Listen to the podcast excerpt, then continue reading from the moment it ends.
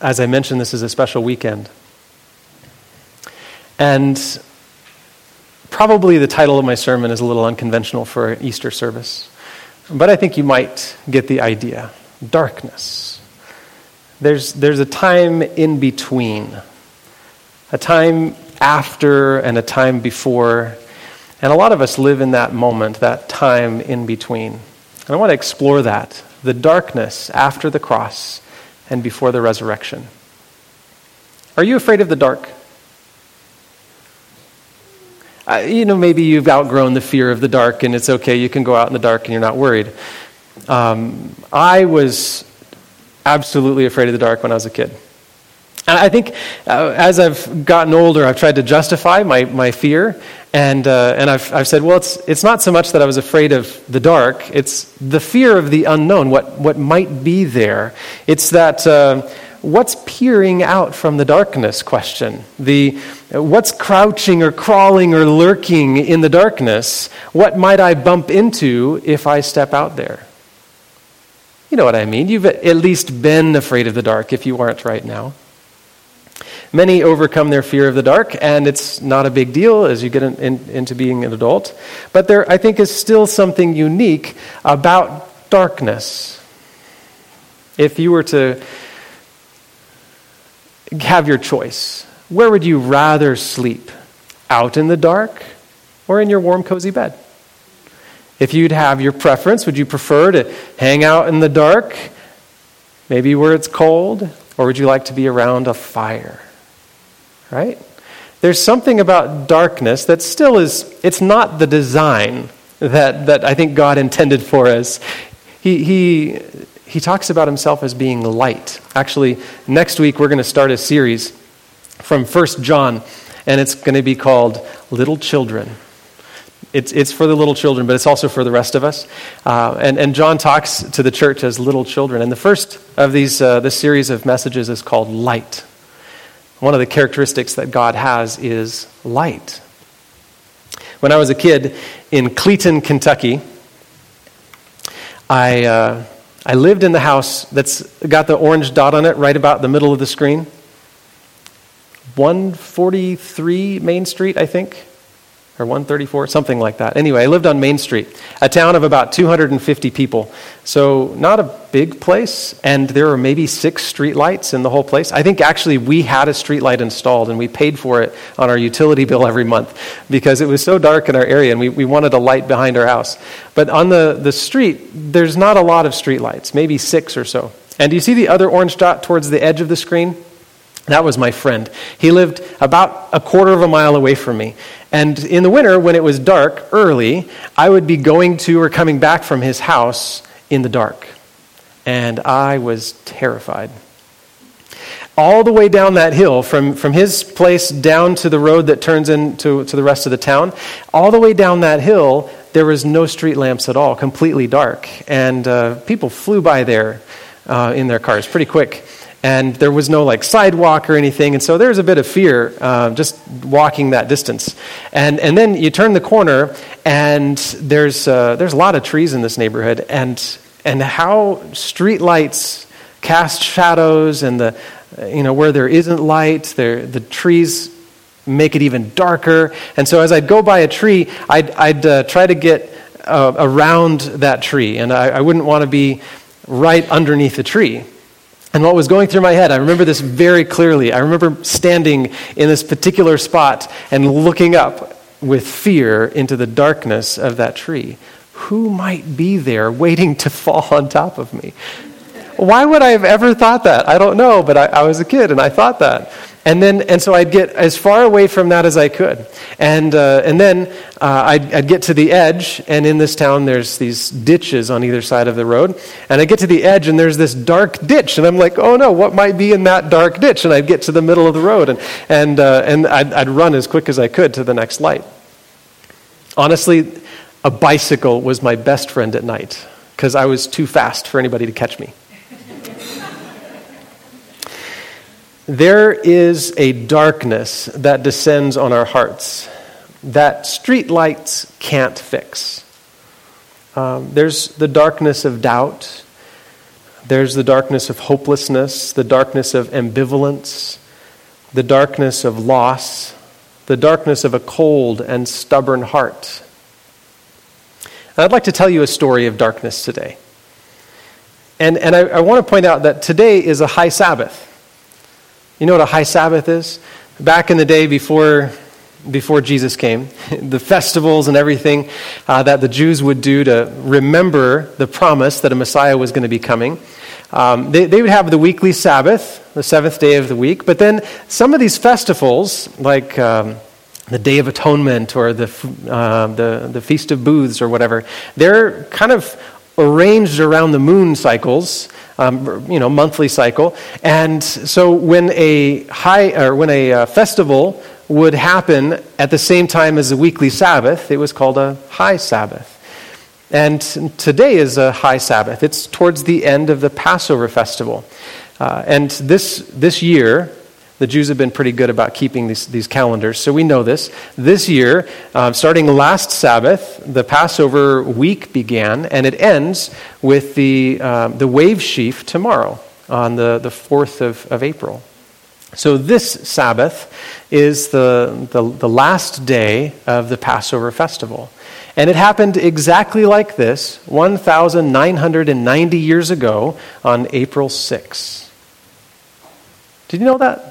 1,990 years since the Passover when Jesus gave his life. 1,990 years since the animal sacrifice had any significance. Because before Jesus, it pointed towards him. But once Jesus came, he died once for all, and we do not need to sacrifice animals anymore. He fulfilled all of that good, uh, all, all, of that symbolism. So, in, in uh, this high Sabbath that we're remembering 1990 years later, we look at what Jesus did yesterday. That would be um, the, the day that he was crucified. And tomorrow, that would be the day that he was raised from the dead. But very rarely do we spend any time looking at this day, the Sabbath day, the day between, the day between the crucifixion and the resurrection, the day of darkness. I'd like to, us to imagine that day. Just think about yesterday for a minute. Jesus was on the cross. Um, all of those things happened that we read about and, and then he says, It is finished. And he bowed his head and he died. The disciples and the women that loved Jesus experienced a deep darkness of loss. And they also had this sense of maybe hopelessness and fear the people who stood around the cross jeering at Jesus and the centurion who had said, This must be the Son of God, hung their heads with an awful darkness of shame and guilt at what they had just done. The priests and the religious leaders in Jerusalem settled into a dark determination to ensure that Jesus would have no opportunity for coming out of that tomb. The darkness that had mantled the earth at the crucifixion was not more dense than that which still enveloped the minds of the priests and the rulers. At his birth, the star had known Christ and had guided the wise men to the manger where he lay. The heavenly hosts had known him and had sung his praise over the plains of Bethlehem. The sea had known his voice and had obeyed his command. Disease and death had recognized his authority and yielded to him their prey. The sun had known him, and the sight of his dying anguish had, had hidden its face of light. The rocks had known him and shivered into fragments at his cry. Inanimate nature had known Christ and had borne witness to his divinity. But the priests and the rulers of Israel knew not the Son of God. They didn't know him, and so they were in darkness. They had carried out their purpose in murdering Jesus, and now that their task had been accomplished, they didn't have a sense of victory. In fact, they had a sense of foreboding, a worry that maybe it would be worse now that he had died than before. At his cry, It is finished, they were restless and uneasy. They were jealous of Christ's influence when he was alive, And now they dreaded anybody looking into the events of his death. And yet, many were. Many were looking to find out what was this that just happened. Joseph of Arimathea and Nicodemus had both been secret followers of Jesus in the Sanhedrin and hoping that their influence in the Sanhedrin would be in his favor somehow. But secretly, they had been on his side. Now that the uh, Sanhedrin had blocked them from their deliberations and chosen to keep them from the decision to crucify Jesus, they realized that they couldn't be of any more assistance to Jesus in the Sanhedrin, and they openly professed their faith in him by going and asking for his body. And they, they won the approval of, of uh, Pilate and were able to take Jesus' body down from the cross. And tenderly, lovingly, they took him and buried him in Joseph's tomb. These two had been studying they had been looking into this question of the Messiah. They had been studying the prophecies of Daniel, like Daniel 9 and the 70 week prophecy that came down to right at the time Jesus was baptized. And now, um, the middle of that last week, that seems to be clearly indicated there in Daniel 9, Jesus was crucified, and, and their hearts were determined and confident that yes, Jesus is the Messiah. And there is a certain hope in, in their study in their knowledge that Jesus was the Messiah. They read, um, uh, they, they also remembered what Jesus had said in the garden, like Nicodemus when he was there in the garden a few years before with Jesus. You can find it in John chapter 3. And you know John chapter 3, verse 16, but do you know verses 14 and 15? Jesus, talking to Nicodemus, says this As Moses lifted up the serpent in the wilderness, so must the Son of Man be lifted up that whoever believes in him may have eternal life. And they, he remembered that and probably talked to Joseph about that and said, Look, he was just lifted up. And when they saw the soldier pierce Jesus' side with a spear, they remembered what they had read in the book of Zechariah, where he said, And I will pour out on the house of David and their inhabitants of Jerusalem a spirit of grace and pleas for mercy, so that when they look on me, on him whom they have pierced, they shall mourn for him as one mourns for an only child and weep bitterly over him, as one weeps over a firstborn.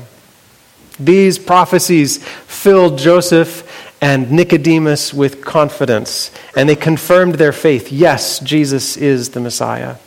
But lots of other people were looking in. There's people that came into Jerusalem during that day that didn't know Jesus was being crucified, had no idea. Uh, many of them came to the temple and were, were crying out to the priests, Where's Jesus? We've come to be healed. Lepers and people with uh, blindness or other problems, they had come to be healed by Jesus, and Jesus wasn't there. And the priests couldn't do a thing to help them. They had no ability to perform some miracle like Jesus did. And all they could tell, all they could tell them was that Jesus had just been crucified. And of course, they're saying, why? What in the world is happening? Now, not only were those people coming um, to, to see what happened to Jesus and to try to figure this out, but they, many of them were coming to the Passover for the Passover's sake, and, and there seemed to be some change. Jesus the Passover lamb, the lamb slain from the foundation of the world, had just fulfilled that ceremony. And now there was no purpose in it. And people kind of felt that. There's something different. And they started to look and they started to wonder and they started to explore and they, they read the scriptures and they started to look at the prophecies and they wanted to know why is, why is it that we do this thing? And they started to realize that they were doing it to look forward to the Messiah. And many in looking into the scriptures, believed. Some, they had heard that Jesus was the fulfillment of this Messiah prophecy, and they went to the scriptures to prove them wrong. And yet, you know what they found in the scriptures? They found that that was right, that Jesus is the fulfillment. And many, going in as skeptics, came out believers and believed that Jesus was the Messiah. And it's from these people, these searchers, that the disciples, um, 50 days later, end up proclaiming the gospel and calling them to repentance. And they said, Men and brethren, what shall we do? And Peter says, Repent and be baptized, every one of you, and you will receive the Holy Spirit. And, and it says that thousands were added to the church that day because they had, their belief had begun in their search of scriptures at the time of Jesus' death. But then there were the, the disciples. The disciples had this cloud of confusion over them, a darkness in their souls. They didn't reject Jesus like the Sanhedrin had, but they also weren't searching the scriptures like Joseph and Nicodemus and all these others. In their darkness of disbelief, of their darkness of ignorance. Um, rather, there, theirs wasn't a darkness of disbelief or ignorance, but, but more a darkness of loss and grief and, and sorrow. They had never loved Jesus as much as they loved him now that he was gone. Have you ever had that happen to you? You didn't know how much you liked something until it wasn't available anymore? This is kind of how it is with the disciples. They, they loved Jesus before, but now that he's gone, they can't have him. They really, really, really wanted him. But they couldn't, they couldn't raise him from the dead. They couldn't make any change. And so they had, they, they had to sit in their grief and their loss. They believed Jesus was the Messiah. They truly believed, but they completely overlooked his promises. If you look at Matthew chapter 20, in verses 18 and 19, you'll find Jesus makes a very clear promise to them. You can even find it in John chapter 16 if you want to go there. He's, he's not. Um, it, it's not like they should have forgotten this. It wasn't a, um, a, a hint or a parable. This is what Jesus says in Matthew 20, verses 18 and 19. See, we are going up to Jerusalem. That's pretty specific, right? We're going to Jerusalem. And the Son of Man will be delivered over to the chief priests and the scribes. Did that happen? Just as he said it would. And they will condemn him to death. Did that happen? Absolutely. And deliver him over to the Gentiles to be mocked and flogged and crucified. Did that happen? Absolutely. And he will rise on the third day. Why were they in darkness? Because they forgot God's promise. They forgot to pay attention to what Jesus had told them. And so they sat in the darkness of sorrow and grief not, not even paying attention to the fact that Jesus had said, hey, it's just going to be a, a few hours here and I'll be back. Hmm. Their faith in Jesus had perished while their deep love had remained. Like me when I was a little boy, they stared into the darkness and imagined horrible things. They imagined that they would be the next targets of the Sanhedrin. They imagined a life without Christ. There's another figure in this story, not the Sanhedrin, not the people around the cross or the people coming into the, to Jerusalem at the time, not the disciples. The other person is Jesus. That day, from the time Jesus said, It is finished, Jesus was in a darkness as well. Now, he had already experienced his emotional darkness prior to saying, It is finished.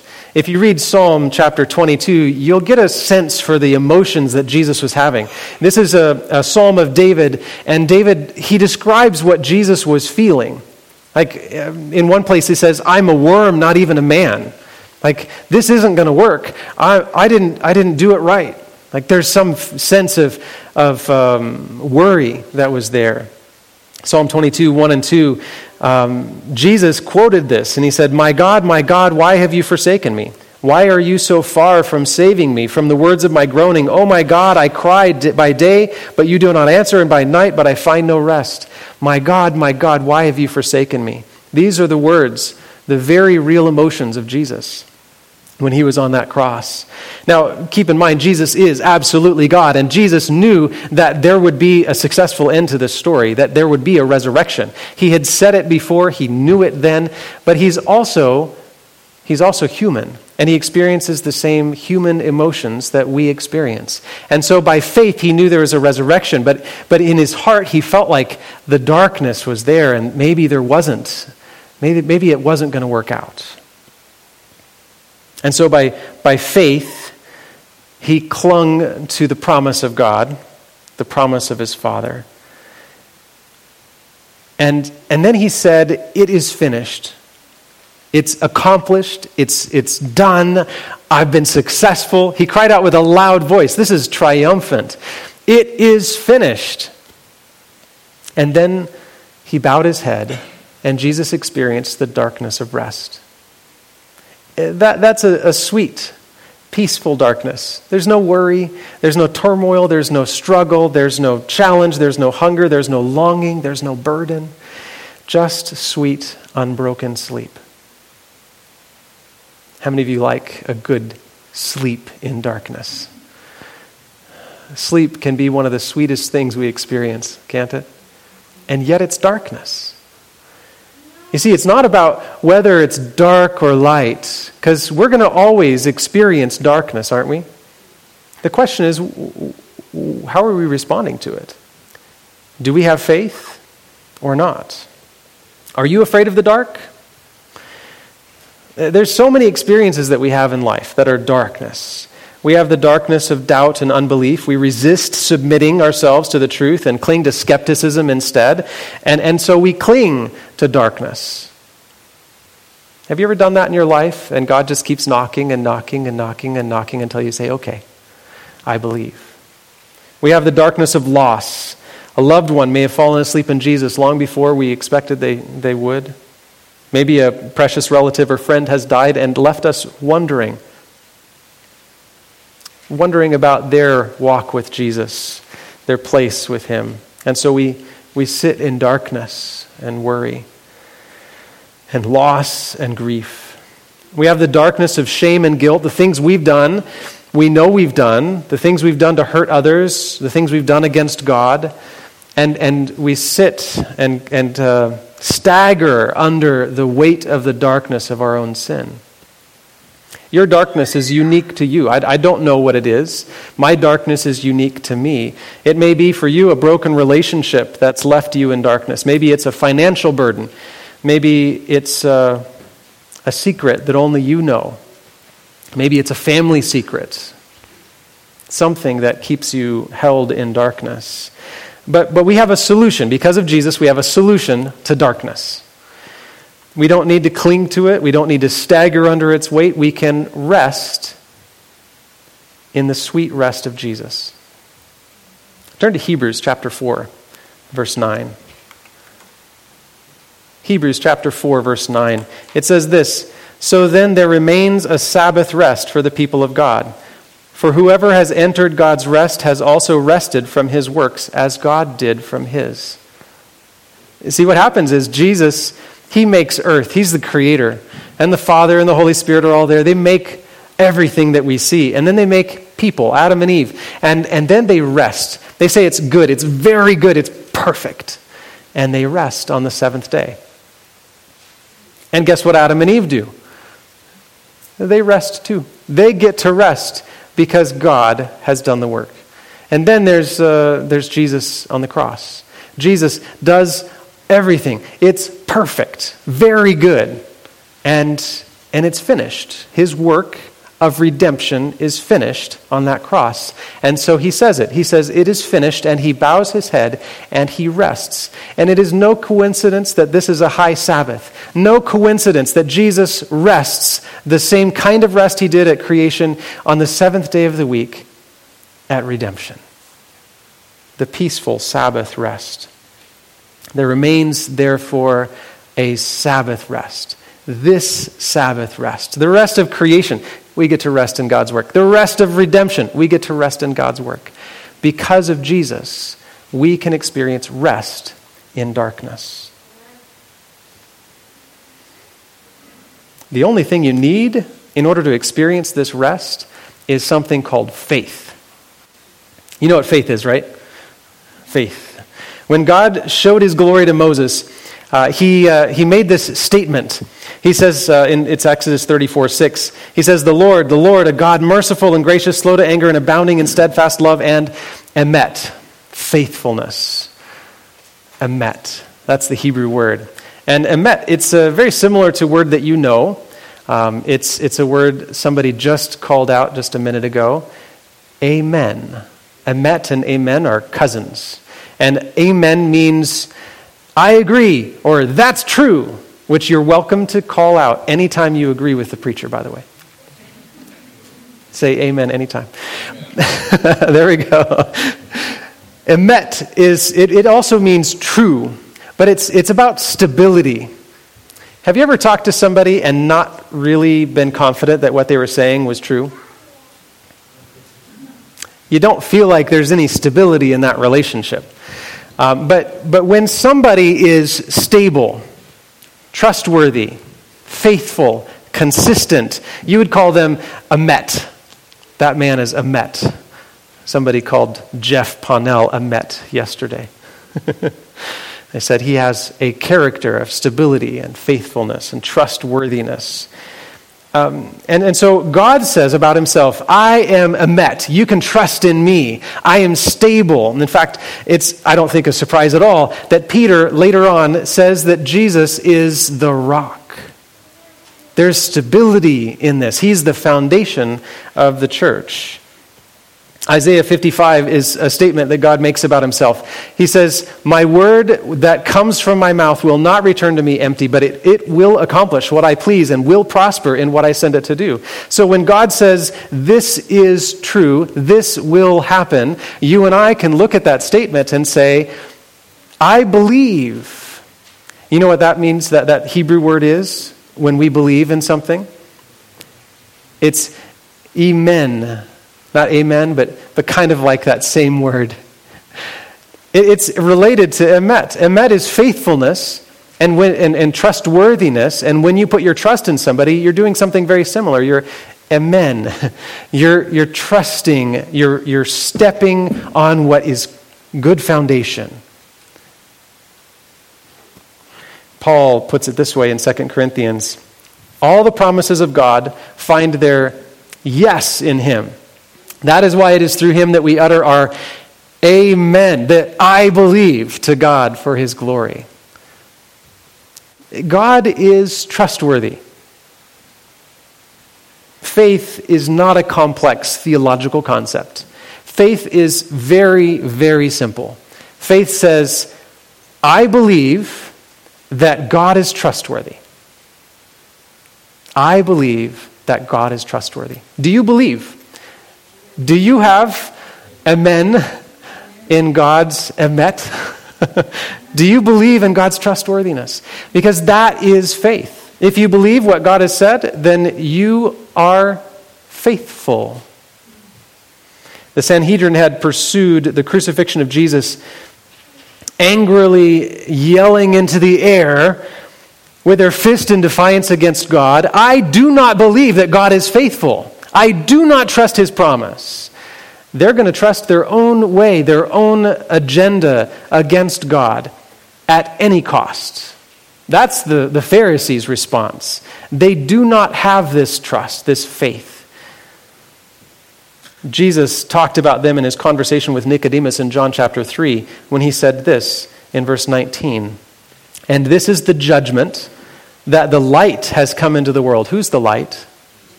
Jesus. And the people loved darkness rather than light because their works were evil. The evilness in the hearts of the Pharisees made them, with their fists high against God, cry out to defy him and to, to pursue against him in their, in their desire for their evil, greedy desires to happen.